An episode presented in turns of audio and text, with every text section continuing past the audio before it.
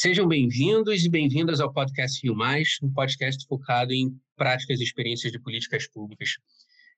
Meu nome é Daniel, eu sou economista e colaborador da Rio Mais, e no episódio de hoje a gente vai conversar com o André Sant'Anna. Tá? O André é doutor em economia pela UFRJ e trabalha no Banco Nacional de Desenvolvimento Econômico e Social, BNDES, desde 2004. A gente, inclusive, foi companheiro de trabalho lá. O André já passou por diversas áreas do BNDES e atualmente trabalha numa equipe dedicada a avaliar impactos sociais dos projetos financiados pelo banco. Ele trabalha na equipe de avaliação de impacto lá. Ele também é professor colaborador da UF e pesquisador no grupo de economia do meio ambiente da UFRJ e no Centro de Estudos sobre Desigualdade e Desenvolvimento da UF. Os principais temas de pesquisa do André nos últimos anos têm sido meio ambiente e desigualdade. André, obrigado por participar do convite, por aceitar o convite, por participar da conversa aqui com a gente.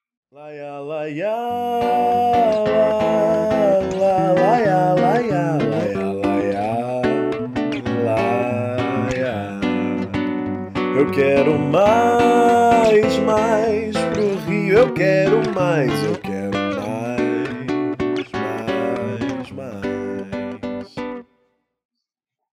Oi, Daniel, tudo bem? Eu que agradeço o convite de vocês. É um prazer falar no podcast Rio Mais e queria parabenizar vocês pela iniciativa de pensar o Rio de Janeiro. Legal, André. Obrigado. A gente precisa. A gente internamente sempre conversa dessa característica do Rio, de por ter sido capital há muito tempo, sempre pensar o Brasil e acabar pensando um pouco o nosso local, né? Pensando um pouco o Rio. Pois é, se pegar até os jornais do Rio, né? Não tem mais, mas o Jornal do Brasil, o Globo, não, ao passo que em outros lugares são os próprios nomes revelam a importância local, né? Não, e vai do jornal até a grade curricular das faculdades de economia, por exemplo. A gente estudou lá e a gente sabe que, mesmo assim, as principais escolas de economia do Rio de Janeiro pensam muito o país. Quando você vai para São Paulo, para Minas, tende a ter mais grupos de estudo local, pensar coisas do tipo arranjo produtivo local, etc. E no Rio a gente vê muito, mesmo a grade curricular das escolas privilegia o pensar o país, né? Verdade. Vamos começar aqui, então, com a entrevista. Primeira pergunta que eu queria te fazer, André, infelizmente a gente já está acostumado, não é nenhuma novidade, que o Brasil é um país muito desigual, tá? Considerando, por exemplo, a desigualdade medida pelo índice Gini, a gente sabe que a média brasileira é de 0,543, é bastante. Agora, o que choca é que, na verdade, o Rio de Janeiro é mais desigual do que a média brasileira, né? O índice Gini do Rio é 0,558. Quando a gente pensa em desigualdade, eu tenho certeza que todo mundo imediatamente pensa em desigualdade de renda. Então, pensa em algumas pessoas têm salários ou renda maiores do que as outras. Mas a gente muitas vezes esquece que desigualdade no uso do solo e na provisão de serviço público, então, assim, na entrega do Estado para o cidadão, também é um elemento importante da desigualdade social. No Rio de Janeiro, uma cidade mais desigual que o Brasil, você acha que a provisão de bens públicos, a entrega de serviços para o cidadão por parte do Estado, também é muito desigual? A gente tem elementos disso? Olha, Daniel, a gente tem elementos disso sim, mas eu queria partir de uma coisa mais ampla para depois especificar. Então, eu diria assim que desigualdade, como você estava falando no começo, é o grande problema nacional. Eu acho que é o principal ponto de política pública a ser atacado no Brasil, chama-se desigualdade. E não só de renda, mas numa perspectiva mais ampla. E como você falou, o Rio sofre ainda mais com esse problema, né? Renda em si é extremamente importante, mas não é tudo. A gente... Desde o Amartya Sen já sabe disso, e há várias dimensões da vida que não podem ser resumidas à renda. Por exemplo, qualidade de vida não diz respeito apenas a ter mais renda, mas acesso a bens e serviços como saúde, educação, e mesmo direitos básicos, como ir e vir, exercer a voz em processos políticos, aproveitar um meio ambiente saudável, são fundamentais para a qualidade de vida. E aí, quando a gente pensa nesses outros pontos que eu elenquei aqui resumidamente, saúde, educação, direito de ir e vir, exercer a voz. Então, quando a gente pensa na desigualdade imensa que o Rio de Janeiro oferece para os seus cidadãos. Tem, focando agora em bens públicos, existe alguma evidência de que a própria desigualdade de renda afeta a provisão de bens públicos. Tem um paper da Lia Buston e coautores, onde eles mostram que municípios norte-americanos com aumento na desigualdade têm maiores, aumentam gastos com policiamento, mas não com saúde e infraestrutura urbana, por exemplo. Então, é um ponto de que a desigualdade reduz a coesão social e, portanto, reduz, né, voltando à teoria econômica, bens públicos tendem a ser subfinanciados. E, com maior desigualdade, ainda maior a chance de você ter um problema de subfinanciamento no bem público. Chama atenção que eles não acham isso para gastos com policiamento. Então, justamente, ou seja, quanto maior a desigualdade, é como se parte do Estado fosse capturado pelos mais ricos, que demandam maior policiamento, mas saúde e infraestrutura deixa para lá. Então, apesar de ser para muito... Pode falar, fala. Não, desculpa, André. É um pouco aquela lógica de quão mais diferente os outros são de mim, menos eu estou disposto a compartilhar com eles, né? Acho que isso inclui bem público, né? O quão eu estou disposto a contribuir para um pool único, coletivo de provisão de serviço. Acho que é o que você falou, a desigualdade tende a fazer com que as pessoas se enxerguem não como cidadãos próximos, compartilhando, mas como um cara muito diferente, e com ele eu não estou disposto a compartilhar, né? Sim, com certeza. E se a gente imaginar que a desigualdade, novamente, renda é apenas uma dimensão, mas a gente pode imaginar que tem outros fatores importantes para a desigualdade que refletem em outras medidas essa diferença entre as pessoas. Então, fala um pouco dessas medidas para a gente, André.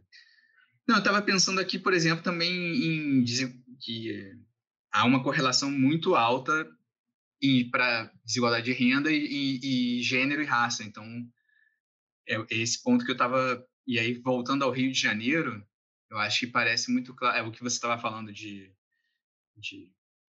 não identificação entre as diferentes classes, vamos dizer assim, ganha uma dimensão que não é só a renda, né? Que tem, digamos assim, uma face ainda mais dura.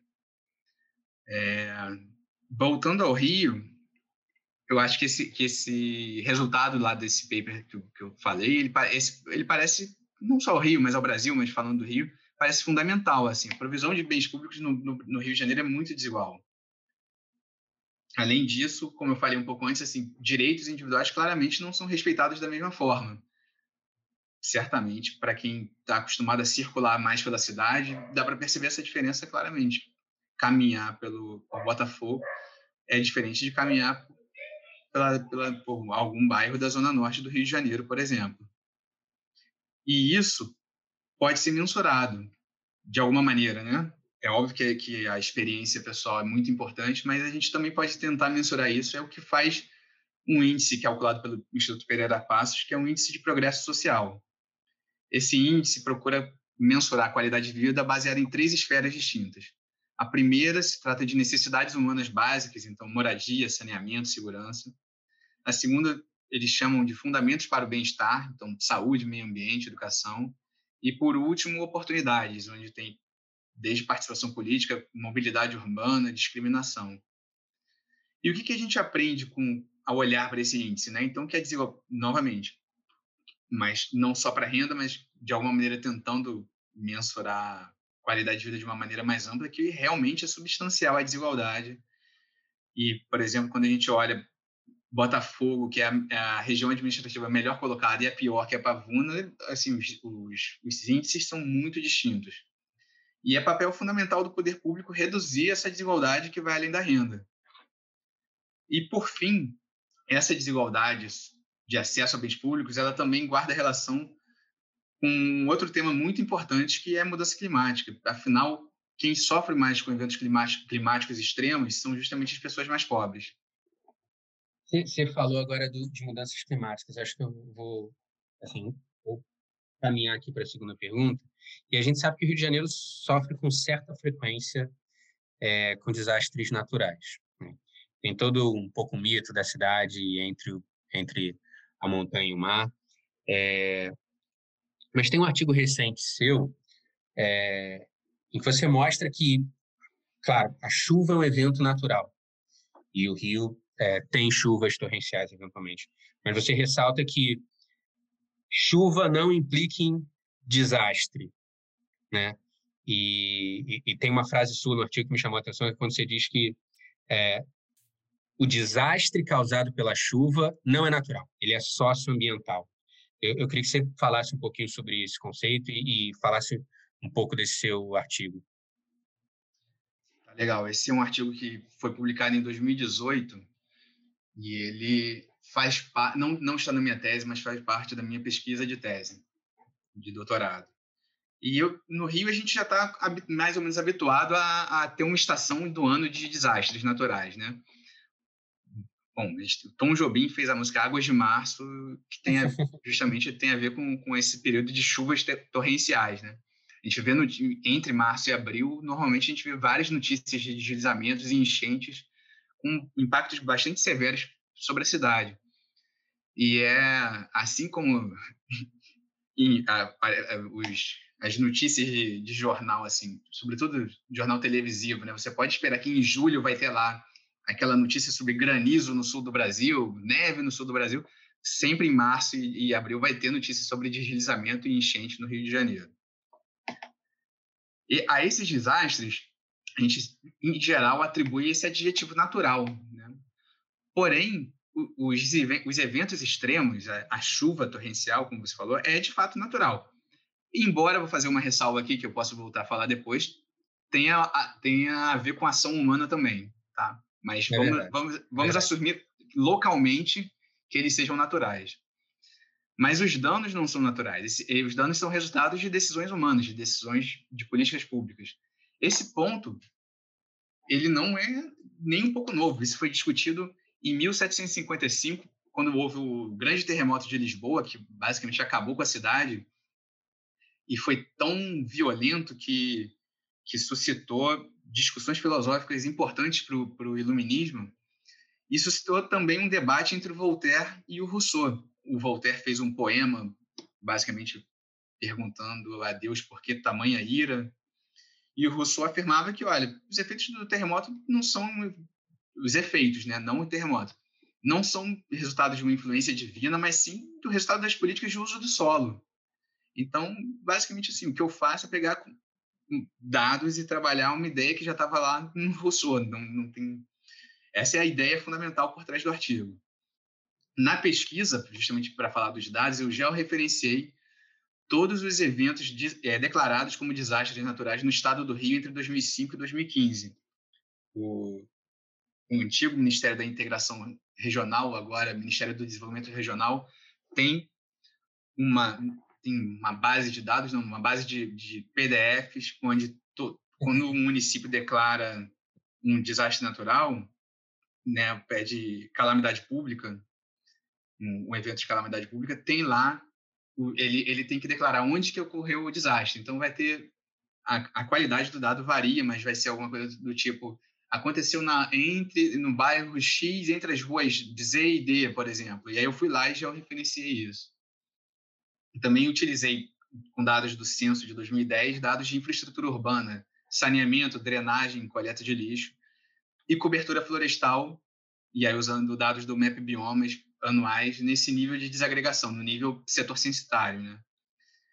E os principais resultados do artigo são que chuvas extremas guardam, de fato, relação com desastres naturais, mas os efeitos são menores quando há infraestrutura adequada e regiões com mais floresta são relativamente mais protegidas. E qual a dimensão disso? Então, para dar uma ideia dessa dimensão da importância da infraestrutura urbana, e um dia de chuva como 9 de abril de 2019, onde houve mais de 20 mortes naquela chuva, então, assim, se eu não me engano, é o pior, tem 2 dias que são marcos, assim, com um espaço de quase 10 anos. 6 de abril de 2010 e esses 9 de abril de 2019 na cidade do Rio, né? Sem falar da região serrana em 2011. Mas nenhum dia de chuva como 9 de abril de 2019, a probabilidade de um desastre em uma região sem cobertura de esgoto era quase 3 vezes maior do que em uma região com esgoto coletado. e os resultados são similares para a cobertura florestal. Então, isso revela, como eu falei antes, uma brutal desigualdade em relação aos efeitos de mudanças climáticas.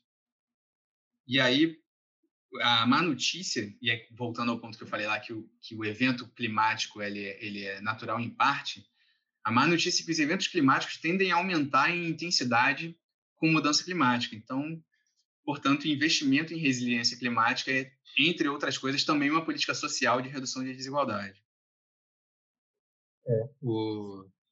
E aí, tentando fazer um rápido link com a pergunta anterior, André, quer dizer, você está me dizendo, tem uma brutal desigualdade no uso do solo do Rio, algumas áreas são muito melhor atendidas por serviço público, essas áreas dificilmente vão sofrer desastres socioambientais causados por esses eventos climáticos extremos. Essas tendem a ser as áreas mais ricas também, as áreas onde as pessoas têm renda maior. A gente sabe disso.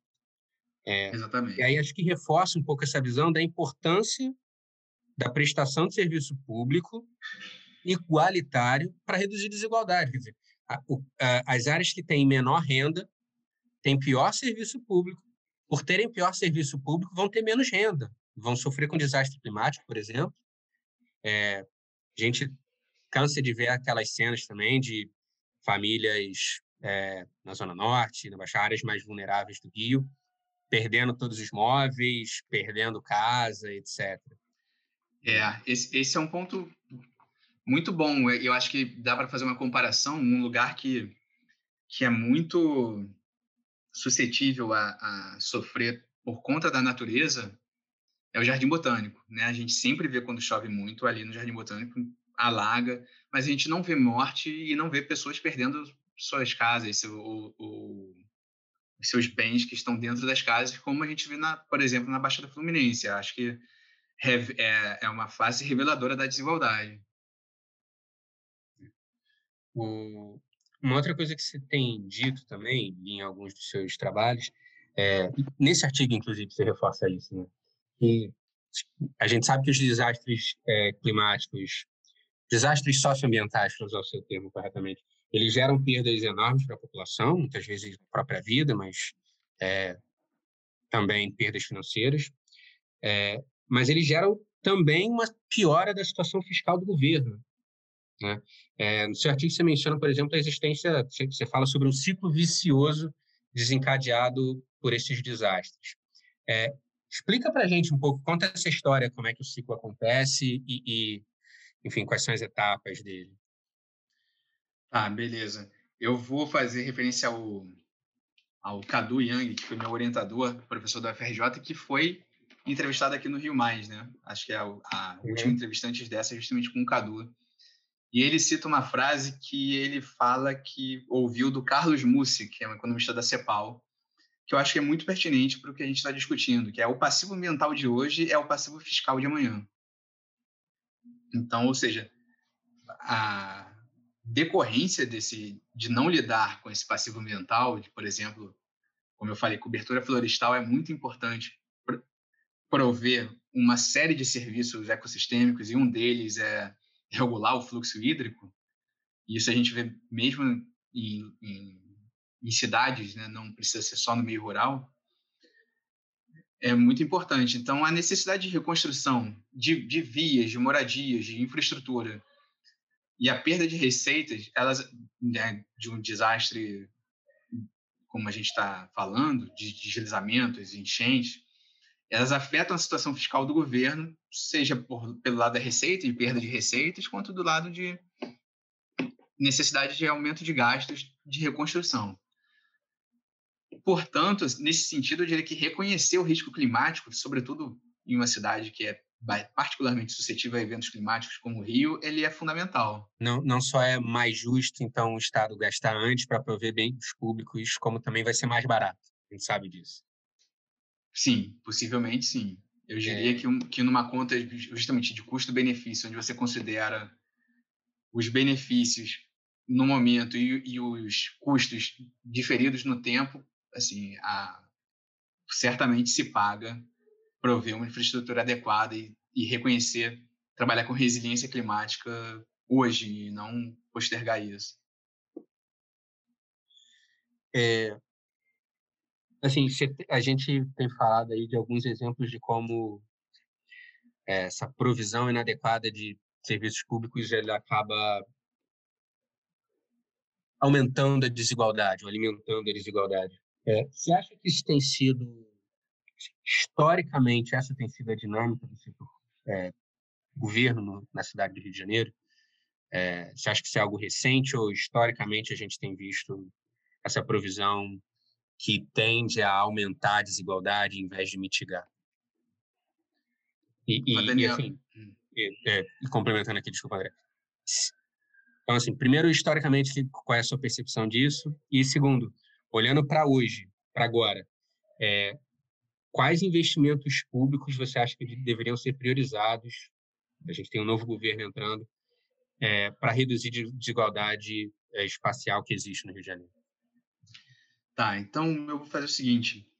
Você faz a pergunta colocando em termos históricos, mas também um pouco atual. Eu vou sair um pouco da conjuntura, porque eu acho que é importante ter em mente o processo de deterioração da economia do Rio de Janeiro, basicamente desde que deixou de ser a capital do país. Tá? Segundo cálculos do Mauro Osório, um economista dos raros economistas que estudam muito a cidade do Rio, ou o estado do Rio, a cidade respondia por 12% do PIB nacional em 1970, e hoje a sua parcela é de 5%. Tá? Então, é uma deterioração substancial.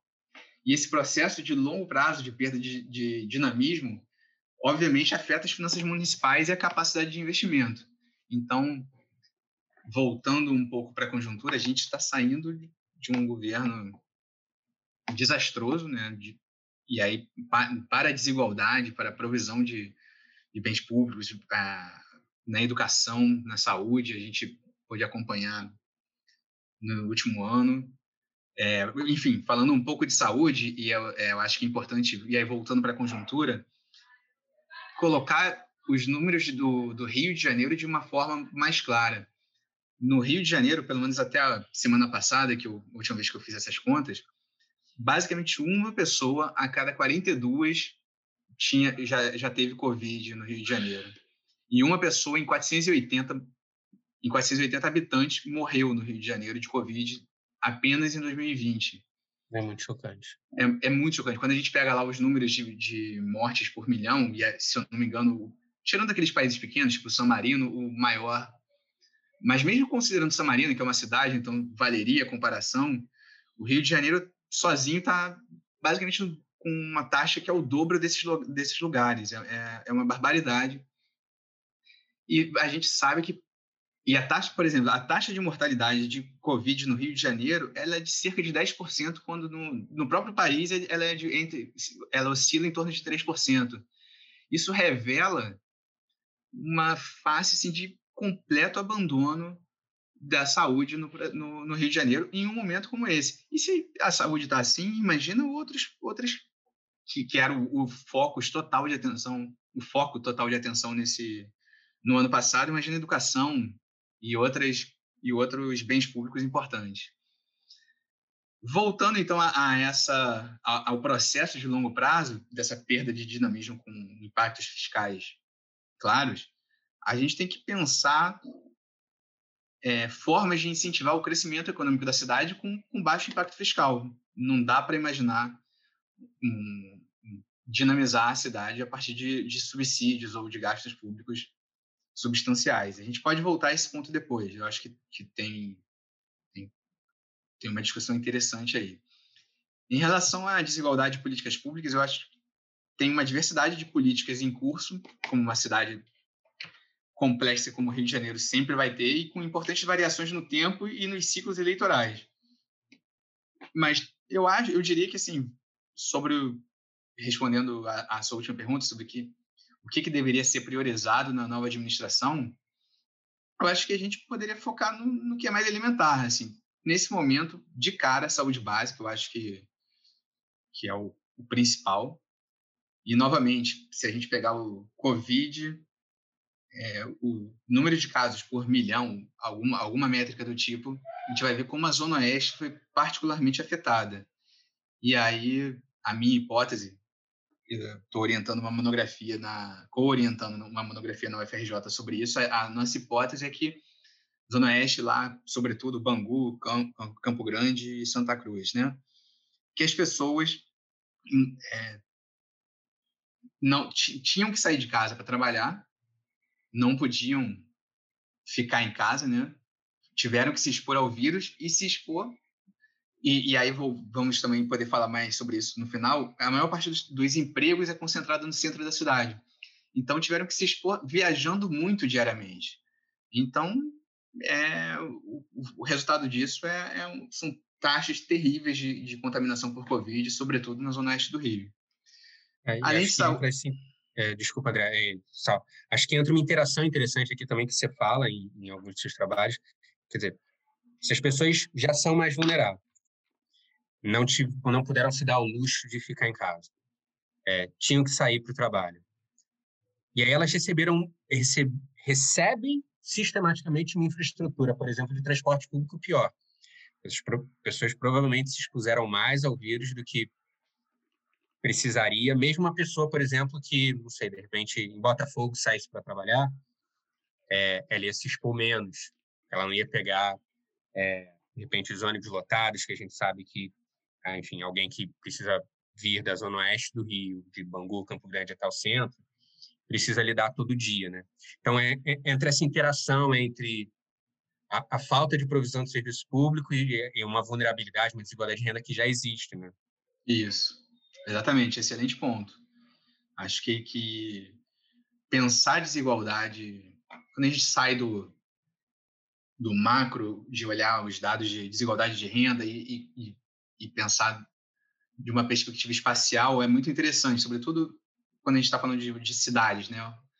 Porque existe essa interação de acesso à educação, de mobilidade urbana, de renda, de onde estão localizados os principais trabalhos, os empregos, né? Então, eu acho, voltando então a responder a sua pergunta, focar nessa, talvez uma política interessante de redução de desigualdade seja justamente focar no que tem de mais elementar, ou seja, saúde, educação, assistência social e mobilidade urbana, mas compreender que existe uma interação importante entre tudo isso, né?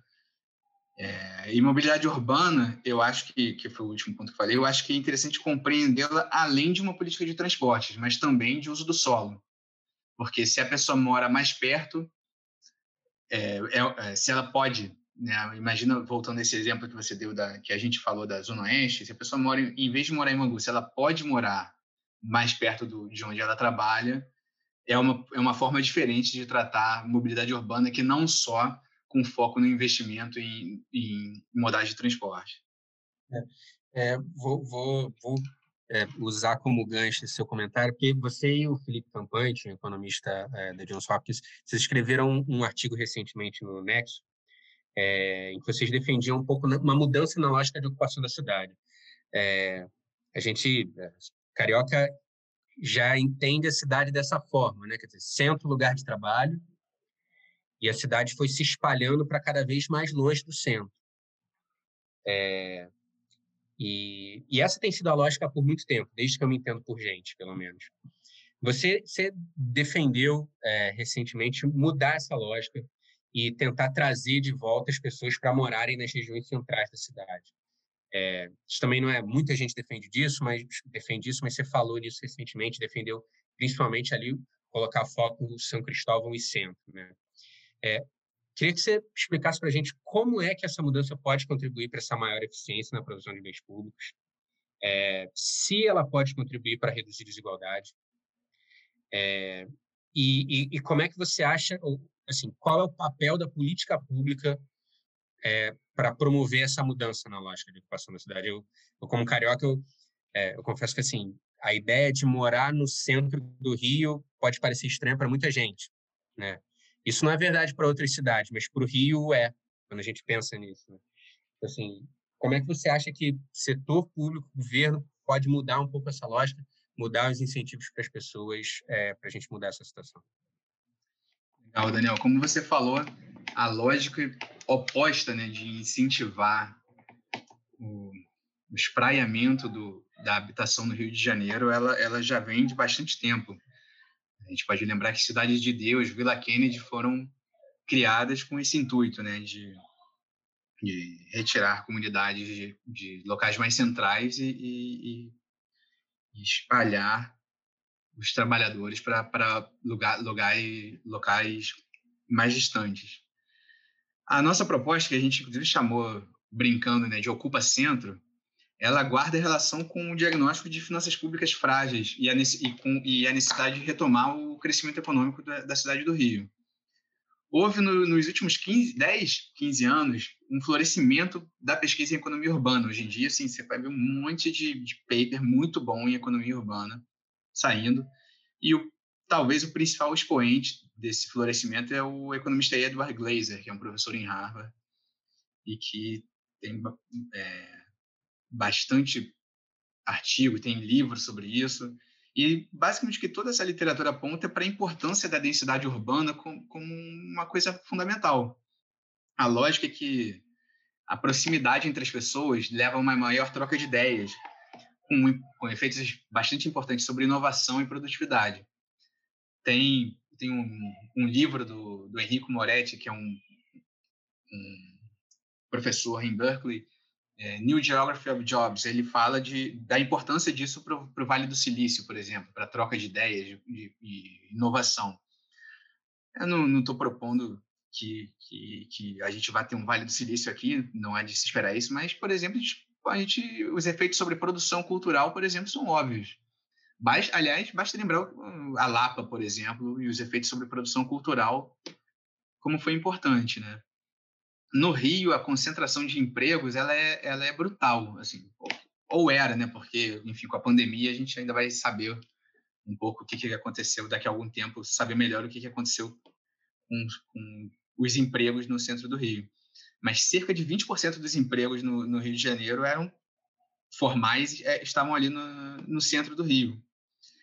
E as pessoas querem, basicamente, no Rio de Janeiro, de forma geral, né, morar perto do trabalho e, se possível, perto do mar, né, essa combinação no Rio de Janeiro. Dadas as características geográficas da cidade, essa oferta de imóveis é bastante limitada. A gente está falando, assim, essa combinação, esse par, morar perto do trabalho e perto da praia, é restrita à zona sul do Rio. É considerando que todos os trabalhos estão no centro, né? Se a gente Exatamente. Loja aí... Exatamente. E a cidade se espraiou muito e de tal forma que o tempo de deslocamento médio hoje ultrapassa o tempo de deslocamento médio em São Paulo, que é interessante, porque é uma cidade que tem mais de um centro, né? A gente pode chamar assim, a concentração de empregos em São Paulo ela não é tão delimitada geograficamente quanto é no Rio de Janeiro. Essa é uma outra, a gente não tratou dessa proposta, mas essa é uma outra proposta que eu já ouvi de urbanistas que também que eu acho que pode ser interessante, assim, de retirar do centro da cidade essa concentração brutal dos empregos. Mas, enfim, partindo do que a gente tem hoje, né, sem essa concentração de empregos no centro do Rio, como que a gente pode fazer, então, para reduzir o tempo de deslocamento? De forma geral, as políticas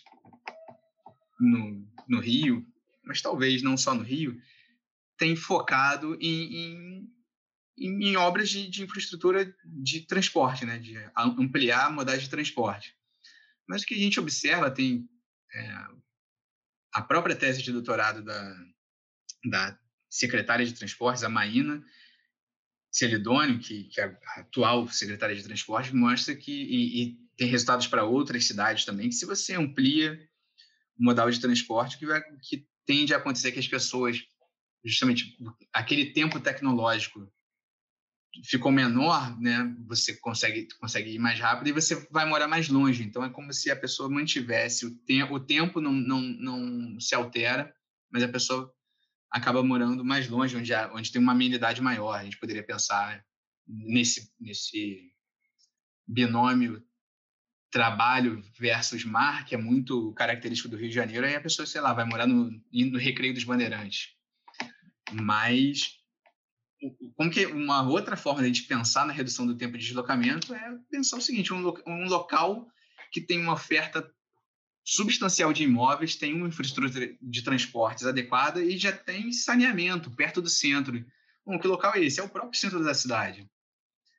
E a gente poderia dizer o seguinte: levar as pessoas até onde já tem infraestrutura é muito mais barato do que levar a infra até as pessoas, num contexto de ociosidade de imóveis, né? Que é o que nesse artigo a gente mostra, que tem uma ociosidade já... Os dados já mostram uma ociosidade substancial no Rio de Janeiro. Com isso, a gente pode pensar numa forma de aliviar a crise de moradia, de aumentar a qualidade de vida das pessoas, a um custo baixo fiscal. Assim. Nosso ponto é que você não precisa de subsídio para isso. Do ponto de vista de política pública, o principal a ser feito é revisar a regulação do uso do solo. Então, você plotar um mapa de regulação do uso do solo do Rio de Janeiro, tem isso no site Data Rio, a gente vai ver que o centro do Rio, boa parte do centro do Rio, não o centro inteiro, mas boa parte do centro do Rio, é de uso restrito para imóveis comerciais. Se uma alteração para imóveis residenciais ou para uso misto, e existem algumas cidades que têm muito uso misto de imóveis residenciais e comerciais, a gente poderia ter um aumento muito importante na oferta de moradias no centro do Rio e poderia reverter com isso a política de afastar as pessoas dos centros urbanos, com efeitos importantes sobre preço de imóveis, né? Porque residenciais, porque o diagnóstico atual do mercado imobiliário no Rio é imóveis comerciais, uma brutal ociosidade, sobretudo no centro do Rio, e isso se reflete no preço dos imóveis. Se olhar o FIPZAP lá de aluguel de imóveis comerciais, se eu não me engano, o Rio de Janeiro é o local que mais caiu esse ano, o preço dos imóveis, mas o efeito sobre imóveis comerciais não é tão da mesma magnitude, porque... Então, qual é a nossa proposta? O preço do aluguel de imóveis comerciais caiu muito mais do que o preço do aluguel residencial. Isso. Então, o nosso ponto é alterar a regulação do uso do solo no centro do Rio permite, no fundo, um ajuste mais fino, permite conectar mercados, né? Conectar mercados de imóveis comerciais e residenciais e um ajuste, portanto, na oferta de acordo com a demanda atual por imóveis residenciais e comerciais, o que acarretaria uma redução no preço de imóveis comerciais, ou seja, se tornaria relativamente mais barato morar perto do centro do Rio. E você acha que mudando simplesmente por uma lógica de mercado, questão de preço, as pessoas, desde que seja permitido, você acha que as pessoas ocupam o centro? Não precisa de um incentivo específico para tornar essas áreas... Porque eu fico imaginando, assim, para o carioca, o centro... A gente tem uma visão tradicional do centro, muito de local de trabalho, e de forma geral, áreas importantes do centro não têm as amenidades básicas para a vida residencial, né? Assim, vou dar um exemplo super simples, não tem mercado, por exemplo, coisas desse tipo. Você acha que seria preciso algum tipo de política pública específica para que as pessoas conseguissem voltar a morar no centro? Basicamente, o tempo e essa mudança na regulação do uso do solo já deveria levar a isso? Daniel, eu vou te dar uma resposta de economista e não de urbanista, que talvez fosse pensar mais nos detalhes da história, tá? Mas a minha visão é que, com o tempo, e aí eu acho particularmente, eu tenho a impressão de que não precisaria de muito tempo, esse tipo de ajuste seria feito. Então, vou te dar um exemplo. Por que eu acho que as pessoas migrariam para o centro? E aí, talvez, assim, eu diria que potencialmente pessoas mais jovens, talvez sem família, talvez, né? Eu acho que... Tem um perfil mais típico. Exatamente, um perfil.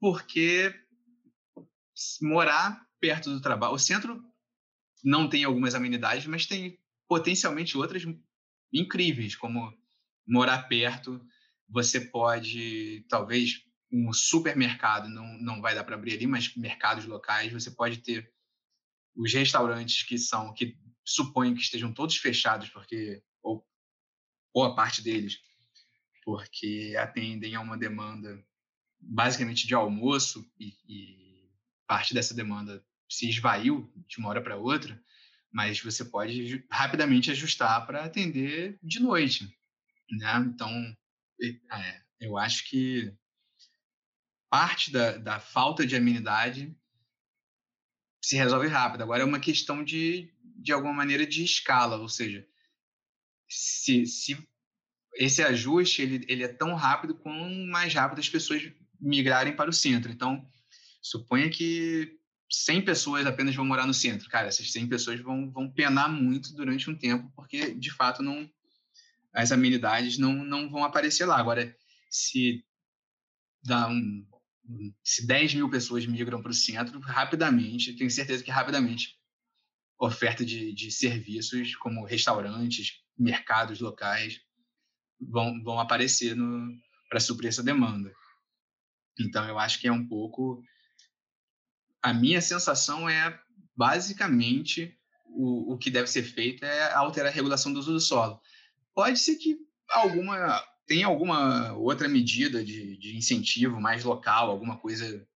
E aí, novamente, eu acho que pensar nos detalhes disso, eu tenho certeza que o secretário de Habitação está pensando nisso e urbanistas poderiam responder melhor sobre os detalhes de como tornar isso factível, mas eu acho que a ideia geral é de que sim e que a adaptação do centro será tão mais rápida quanto mais gente for. É aquela ideia um pouco de problema de coordenação, né? Assim, sim. Você falou, se poucas pessoas forem, os serviços tendem a não acompanhar, mas se muitas pessoas forem juntas, pronto, os serviços vão atrás, né? Exatamente. Legal, André. Tem só uma pequena digressão que não está no nosso texto, mas que, além dos benefícios que a gente aponta, né, basicamente, o que a gente tem em mente? Alguma coisa do tipo, quem vai morar no centro? Então, voltando um pouco a essa pergunta, tem um perfil demográfico, social, e é uma pergunta, talvez... ter uma pesquisa qualitativa de saber se as pessoas estariam dispostas a mudar para o centro seria super interessante, mas eu te responderia de forma geral que as pessoas da Zona Sul não, porque elas já moram perto do centro e tem a praia, mas potencialmente as pessoas da Zona Norte, sim. Então, por exemplo, uma pessoa que mora no Meier e trabalha no centro, talvez, dependendo do perfil demográfico dela, seja interessante. E o que a gente vislumbra é que é como se fosse uma reversão da força de expulsão a partir do centro, ou seja, é um aumento da força de atração, reduzindo a demanda por terra nas regiões mais distantes do centro. E qual é a pequena digressão que eu quero trazer aqui? Talvez a região distante, a região que mais se expandiu nos últimos anos, no Rio de Janeiro, foi a Zona Oeste. E, junto com essa expansão da Zona Oeste, vieram boa parte das milícias que atuam na provisão de serviços, gás, etc., mas também ganho de capital com a expansão da ocupação urbana, né? A gente pode ter um exemplo lá da Muzema, voltando ao tema desastres, que naquela chuva a que eu me referi, caiu o prédio, morreram várias pessoas numa região de milícia. Então, essa redução na demanda por terra mais distante tem o potencial de reduzir um braço econômico muito importante da milícia, que é justamente o ganho de capital no uso da terra. É aquela lógica de que as políticas públicas todas se conectam mesmo, sistema altamente complexo. Sim. Quanto à digressão, não se preocupa, tá, André? A nossa conversa está cheia de digressão mesmo, a gente vai dar um pouco de trabalho de edição, mas vai funcionar. Tá legal. A gente falou bastante agora na proposta de mudar a lógica de ocupação da cidade, fazer com que as pessoas voltem a habitar as áreas centrais de novo. Agora, claro, é o que você estava falando, né? Assim, isso vai ser interessante para um certo perfil, de pessoa, não vai ser para todo mundo, a gente sabe que não vai ser todo mundo que vai se mudar para o centro. Né? Até, e aqui, de novo, uma digressão, quando eu penso um pouco... Aqui em Washington, por exemplo, você tem aquela lógica de quem mora perto do centro é o que a gente chama de young professionals. Né? Então, aquele cara meio solteiro, jovem, está começando a trabalhar agora, está muito dedicado ao trabalho e ao lazer com os amigos, bem morar na área central. De repente, no futuro, casado, já com filho, vai para áreas um pouco mais distantes, mas onde ele consegue ter uma casa maior, mais um pouco de espaço de lazer e coisas desse tipo. De repente, a lógica... no caso do Rio, pode caminhar nesse mesmo sentido. Fato é, a gente ainda vai ter pessoas vivendo distante do centro, em áreas hoje muito vulneráveis e pouco atendidas pelos serviços públicos. Né? E para reduzir desigualdade social, desigualdade espacial, não vai ter jeito. Em alguma medida, o setor público tem que investir também nessas áreas. Né? E a gente sabe que hoje a capacidade de investimento do Estado do Rio é baixíssima, a da Prefeitura do Rio também muito complicada, a situação fiscal não é fácil. Ou seja, falta recurso para esse tipo de investimento nessas áreas mais vulneráveis. Você escreveu recentemente sobre algumas formas que você entende como sendo inovadoras, potenciais, e que podem ajudar a superar esse gargalho. Eu queria, agora, nesse final, explorar algumas dessas propostas suas, tá? Falar especificamente de duas. Uso mais amplo de contribuição de melhoria e uso de taxação de imóveis ociosos. Tá? Vamos começar pela primeira. Queria que você, primeiro, explicasse um pouquinho a lógica de contribuição de melhoria para quem não conhece, para o nosso ouvinte. E queria que você, de repente, tentasse passar algumas informações para a gente de uso anterior disso no próprio município do Rio. Quer dizer, a gente tem outros exemplos de uso disso no passado, no Rio ou no Brasil. Tem algum local, de repente, no Brasil que usa esse imposto com mais amplitude? E também, uma pergunta, lendo seus textos, eu fiquei com um pouco com essa dúvida. Você acha que essa contribuição de melhoria tem potencial para ajudar especificamente as áreas mais vulneráveis? Tá. Bom, sobre contribuição de melhoria, um ponto fundamental a ser reconhecido é que investimentos em infraurbana produzem externalidades positivas. A gente já discutiu isso em relação à resiliência climática, mas vale também para diversos outros exemplos. E esses efeitos, os efeitos das externalidades, muitas vezes são bastante localizados. Um exemplo claro disso, que pode ser visto no metrô da Gávea, né? Ou no metrô que não existe, né? Era prevista uma estação do metrô na Gávea, que não foi construída, e tem uma pressão imensa da Associação de Moradores da Gávea pelo fim da obra. Isso porque... E por que a pressão... é da Associação de Moradores da Gávea, não da sociedade carioca de forma geral. Porque os benefícios positivos serão mais sentidos por quem mora na região. E parte desses benefícios é capitalizada nos preços de imóveis no entorno. Tá? A ideia da contribuição de melhoria parte daí, ou seja, é capturar parte desse ganho de capital para financiar o investimento, ou seja, suponha que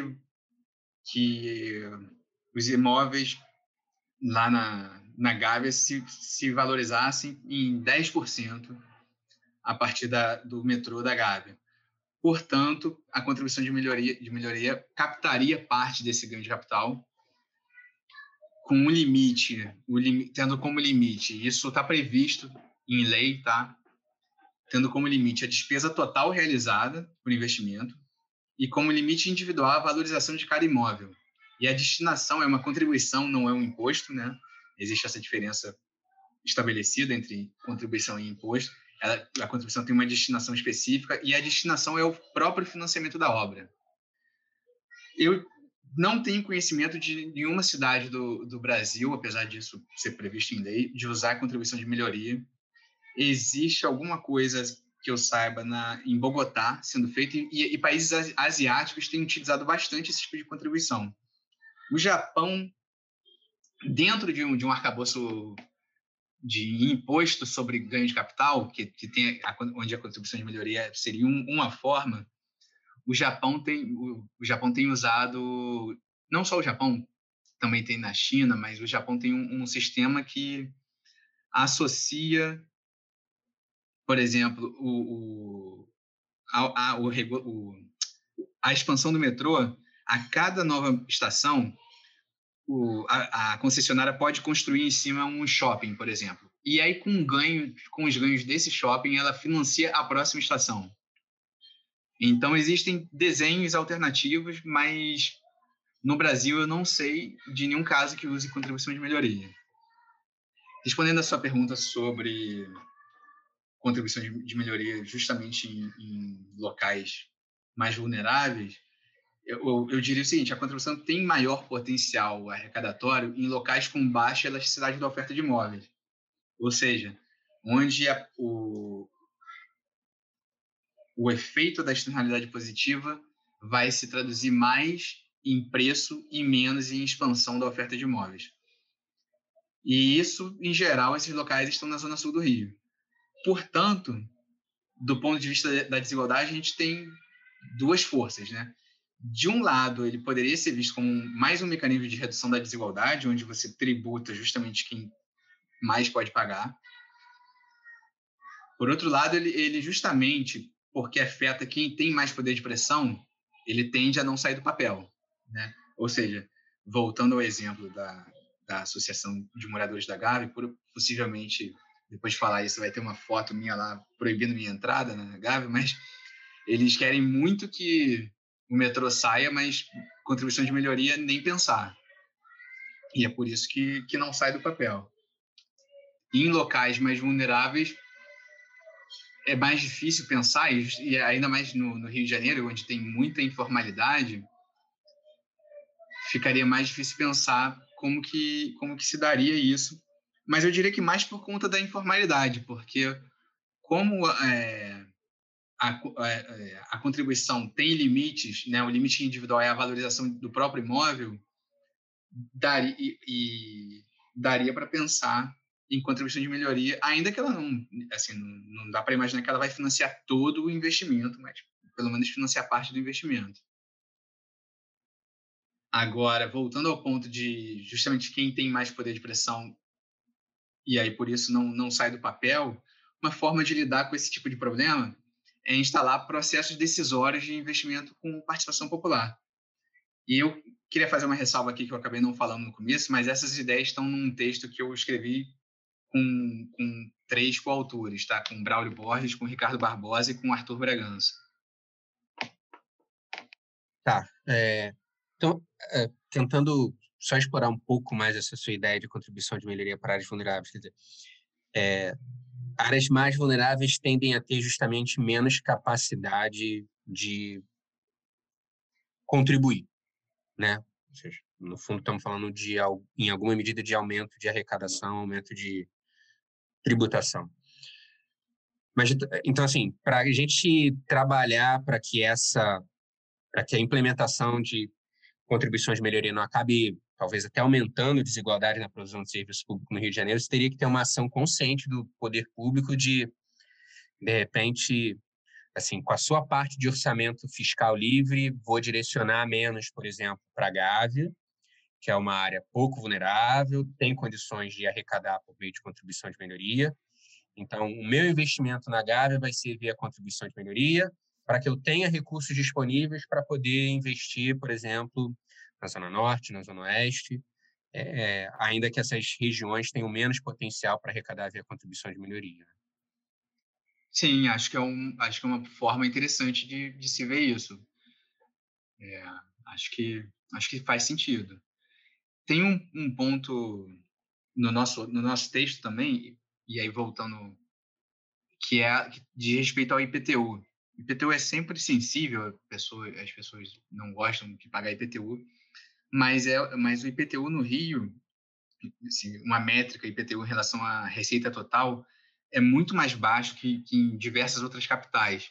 Ou seja, existe espaço para aumentar a arrecadação de IPTU no Rio e com foco progressivo, né, no sentido de progressividade do imposto. Por exemplo, as tabelas de valores de imóveis que são referência para o IPTU, elas são claramente distorcidas em locais muito ricos. Eu não me lembro de cabeça, mas, se eu não me engano, o valor venal máximo na Avenida Vieira Solta é de R$450 mil, o que é óbvio que ninguém compra nada perto com R$450 mil. Talvez compre a pastilha de um prédio no Vieira Solta, mas não mais que isso. Então, existe muito espaço para aumentar IPTU de maneira progressiva a partir do ajuste dos valores dos imóveis, sem necessariamente mexer na alíquota.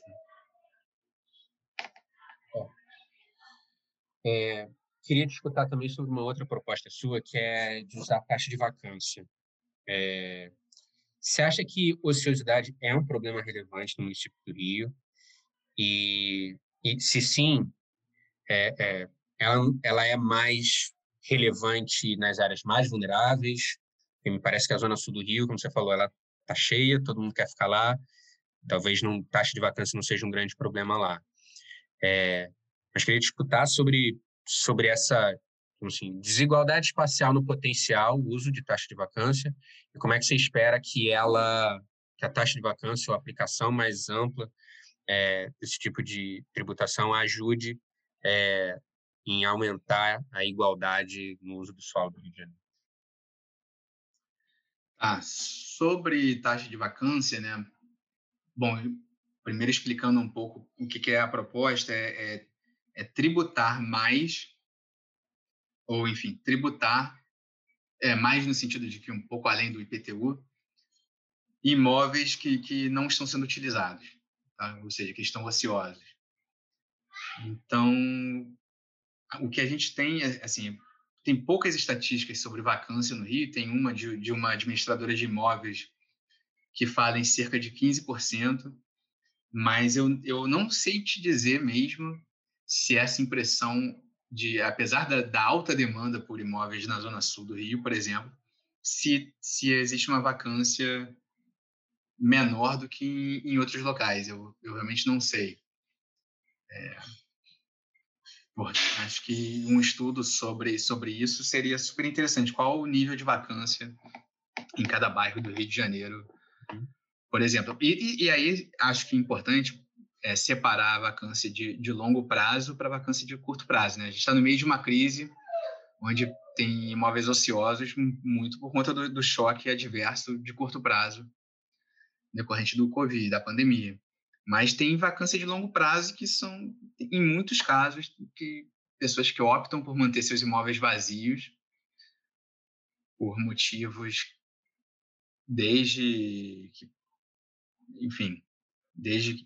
porque vão visitar, sei lá, moram em outro estado e vêm visitar o Rio de Janeiro de vez em quando, enfim, ou por outras razões. Eu acho que a ideia do imposto sobre a vacância, assim, do ponto de vista de arrecadação, eu não imaginaria que seja um imposto com potencial arrecadatório grande, não. Eu acho que importante é de fato reduzir a vacância, assim, reduzir o estímulo à vacância. Tem um estudo sobre imposto de vacância na França, e os resultados apontam que o principal efeito é justamente reduzir essa vacância de longo prazo, né? É aquele imóvel que fica ocioso por um prazo muito longo. E por quê?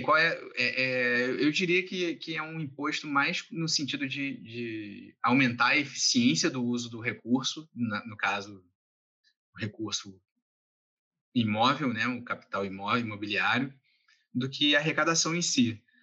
O efeito é estimular a ocupação de imóveis. E um efeito de segunda ordem disso seria, por exemplo, uma redução no preço do metro quadrado da cidade, que, diga-se de passagem, na média, pelo menos o imóvel residencial na média maior do que na cidade de São Paulo, uma vez que isso estimula o aumento da oferta de imóveis.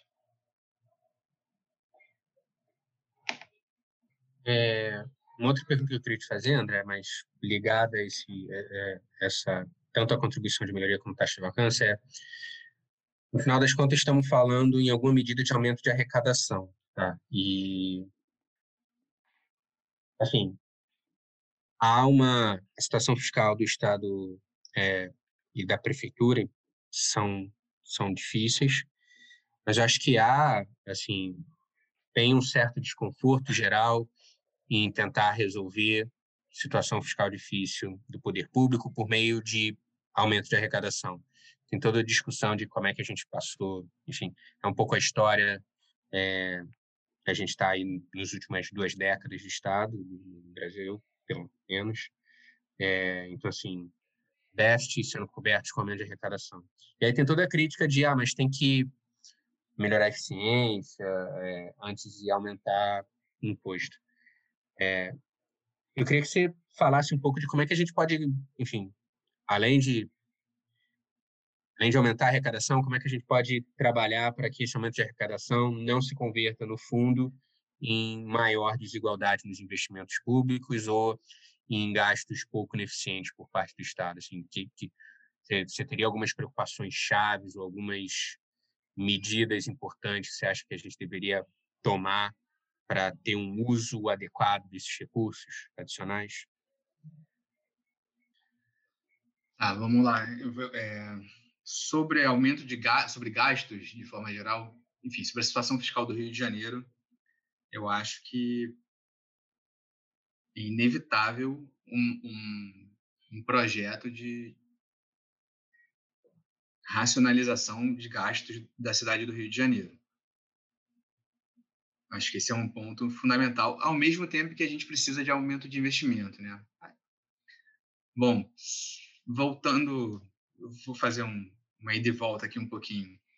Sobre os riscos de aumento na arrecadação se converterem em gastos correntes, aí, sobre essas duas propostas especificamente, eu te diria um pouco o que eu já respondi. A contribuição de melhoria ela é destinada ao financiamento do projeto, então é mais direta a relação. A gente não precisaria ter muito esse tipo de preocupação, porque o foco ali é aumentar, financiar aquele investimento que está sendo realizado. Em relação ao imposto sobre vacância, novamente é o que eu te falei, assim, eu imagino que o efeito seja marginal do ponto de vista de arrecadação, mas com efeitos importantes sobre o uso mais adequado de um fator de produção. Então, portanto, se coaduna com a proposta de aumentar a eficiência, e não eficiência do gasto público, mas eficiência da economia de forma geral. Uhum. Tá. No caso da taxa de vacância, você está mais preocupado com o incentivo positivo que isso vai gerar no mercado de imóveis e no uso dos imóveis do que eventuais potenciais arrecadatórios, na verdade. Né? Isso, exatamente. Eu vou dar um exemplo caseiro, literalmente. O apartamento abaixo do meu, de onde eu moro, ele está vazio há 15 anos, por uma decisão da dona. Ela tem um imóvel e mantém o imóvel vazio, paga o condomínio em dia, então não é um problema de uma pessoa que não tem liquidez, enfim. Ou, enfim, se tivesse, aliás, ao contrário, né? Se fosse um problema de liquidez, ela venderia o imóvel. Mas é porque ela simplesmente decidiu que quer ter um imóvel vazio.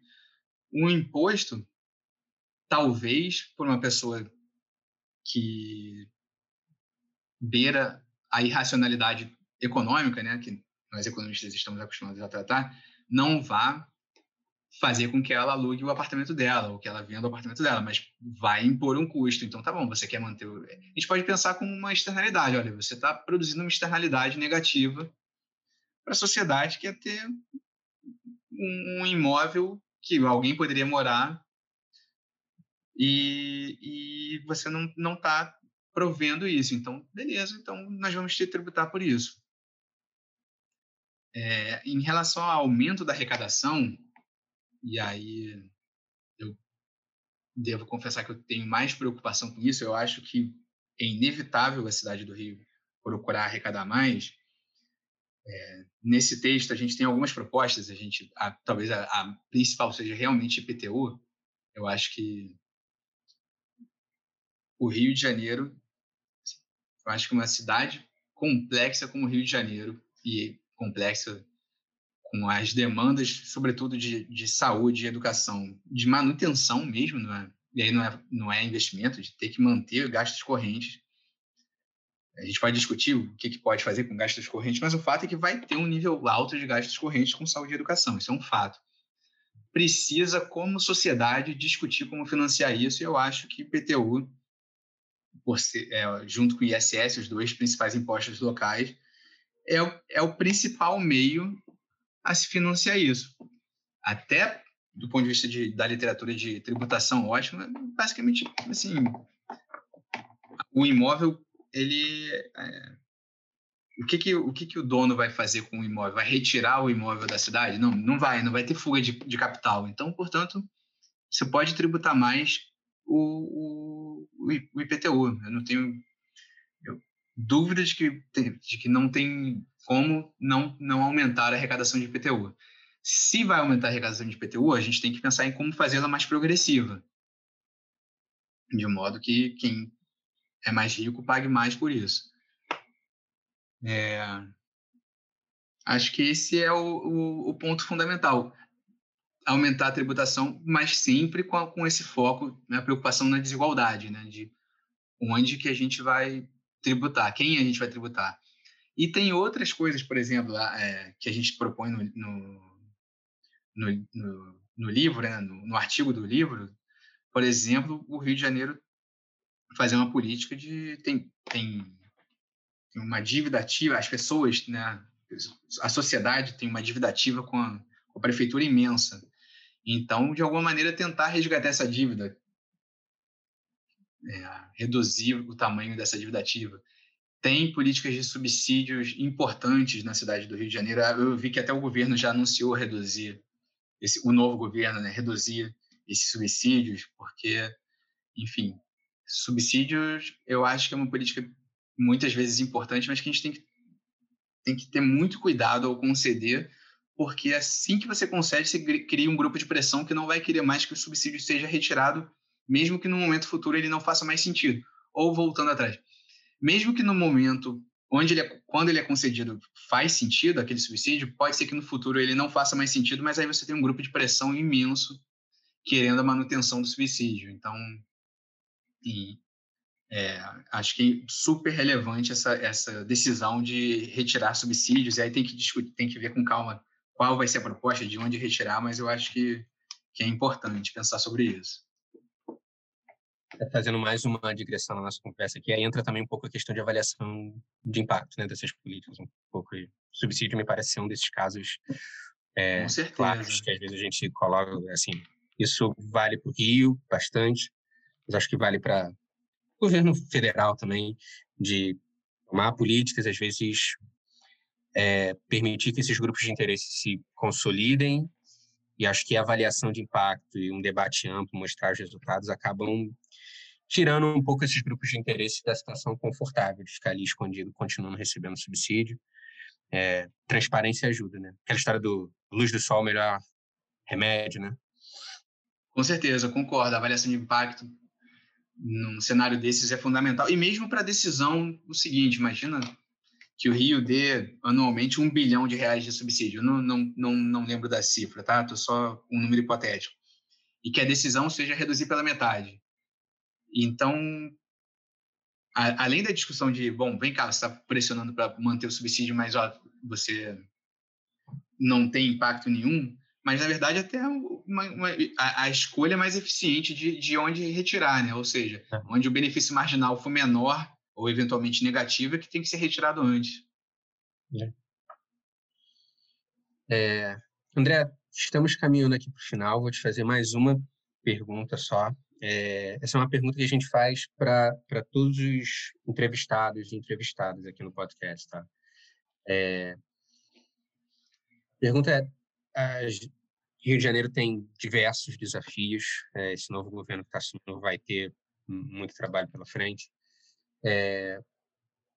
Mas, dada a sua experiência, o que você acha que são as práticas de gestão que precisam mudar? E o que você acha que pode ser mantido e aprimorado? O que você acha que, de repente, enfim, deveria ser rapidamente descartado ou eliminado? Em relação às práticas de gestão que precisam mudar, eu não sei dizer exatamente se é uma coisa que precisa mudar, mas eu acho que dar um foco no uso do solo, na regulação do uso do solo, como um instrumento de desenvolvimento econômico, de desenvolvimento socioeconômico, eu acho que é uma forma distinta de olhar para a cidade e que está faltando. E eu acho que seria bastante interessante ver isso, né, nesse novo governo que se inicia. Em relação ao que precisa ser mantido e aprimorado, bom, eu enfim, uma opinião particular, mas eu diria que tudo precisa ser aprimorado, dado que a gente vem de 4 anos muito desastrosos. Mas o Rio de Janeiro tem desafios que já são de longa data, né? E, novamente, a gente já conversou sobre isso. Saúde, educação, mobilidade urbana num sentido mais amplo, onde o uso do solo entra novamente, habitação, ou seja, o uso do solo ajuda a combinar a ideia de mobilidade urbana, habitação, oportunidades de emprego, que, aliás, é o último item que eu acho com o qual eu encerraria, que é o Rio de Janeiro precisa redescobrir vocações para gerar dinamismo econômico autônomo, porque já não somos capital há muito tempo e a economia vem, desde então, se deteriorando. E o Rio de Janeiro tem potencial para várias coisas que podem ser interessantes. Então, eu diria que, além das coisas que eu falei, descobrir vocações importantes, econômicas importantes, eu acho que seria um ponto fundamental também para o Rio de Janeiro. E para esse governo, óbvio, né? Legal, André. Obrigado. Obrigado pela conversa longa.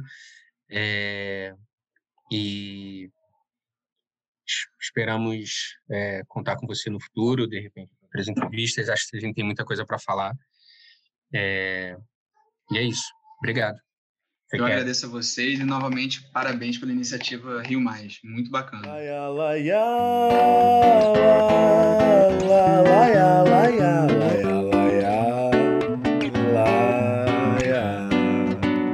Eu quero mais pro Rio, eu quero mais, eu